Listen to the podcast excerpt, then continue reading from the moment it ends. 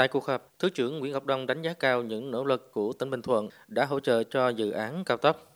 Tuy nhiên, dự án vẫn đang chậm so với kế hoạch. Nguyên nhân là do dịch bệnh cô vít mười chín trên địa bàn tỉnh diễn biến phức tạp, dẫn đến việc di chuyển máy móc, nhân sự gặp khó. Việc tiếp cận nguồn vật liệu mất nhiều thời gian. Thứ trưởng nêu rõ, thời gian thi công của dự án còn lại chỉ một năm. Do đó, chủ đầu tư phải đôn đốc nhà thầu huy động lực lượng, máy móc, vừa thi công vừa phòng chống dịch.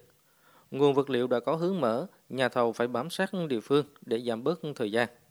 Ban Quản lý Dự án bảy cần quyết liệt đẩy mạnh tiến độ thi công, vì đây là dự án trọng điểm nên mục tiêu hoàn thành vào cuối năm hai không hai hai là không thay đổi. Trước đó, qua kiểm tra thực tế ở tuyến cao tốc Vĩnh Hà Phan Thiết, Thứ trưởng Nguyễn Ngọc Đông đánh giá cao công tác giải phóng mặt bằng của Bình Thuận đã tạo thuận lợi cho việc thi công. Được sự chỉ đạo của Tỉnh ủy, Ủy ban Nhân dân tỉnh Bình Thuận, Sở Tài nguyên Môi trường hỗ trợ về thủ tục cho các nhà thầu, nhưng do nhà thầu chậm hoàn thiện hồ sơ dẫn đến tiếp cận vật liệu mất nhiều thời gian.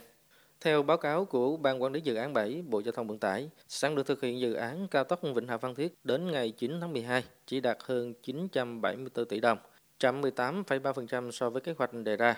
Theo kế hoạch, đến hết năm hai không hai mốt, công trình phải đạt hơn một nghìn năm trăm tám mươi ba tỷ, chiếm hai mươi sáu phẩy mười một phần trăm giá trị hợp đồng.